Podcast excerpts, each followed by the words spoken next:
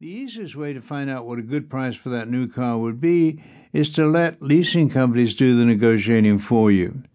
Leasing companies don't carry new cars in stock, but they'll locate the car for you at a dealer and you can buy it through the leasing company and they'll get you the best price. All you have to do is pick up the phone and call two or three leasing companies and ask them what their lowest sales price is on a particular model with all the accessories that you want, and you'll soon get a good idea of what's possible. Ask them also for the dealer's cost. They can probably tell you.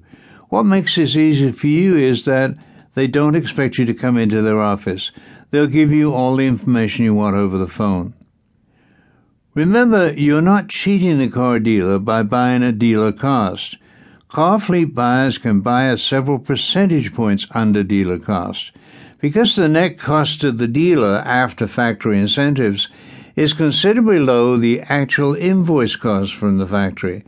Your objective should be to buy the car for dealer cost or anywhere up to 10% below actual dealer cost.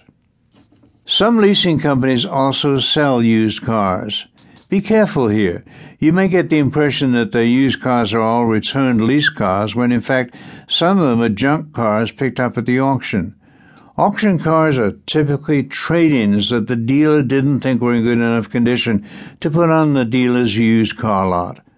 Another frequently overlooked fact is that cars being sold at dealerships must meet basic safety standards to make the unit ready to sell, such as working brakes, lights, etc.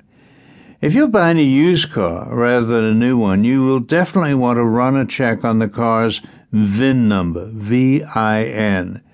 VIN stands for a vehicle identification number, and it's a code that the automobile industry uses to identify vehicles. The system was set up in 1954 and stayed the same until 1981 when the National Highway Traffic Safety Administrator standardized the numbering system.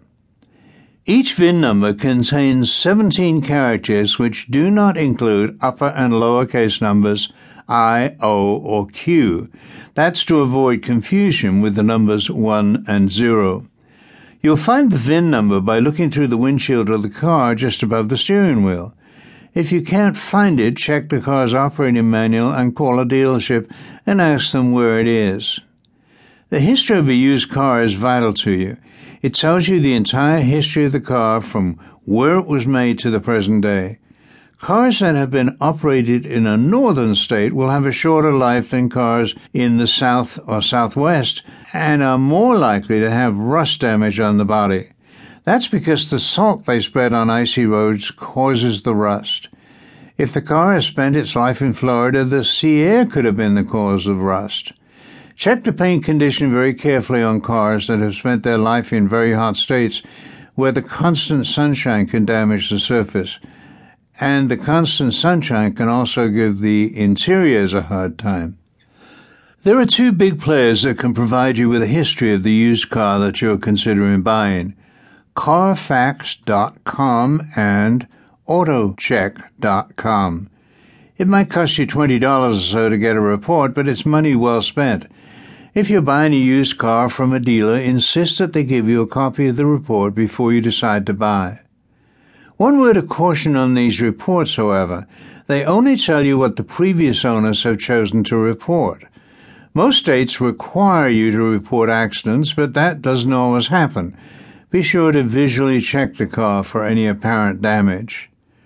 For a used car, you'll find the website www.kbb.com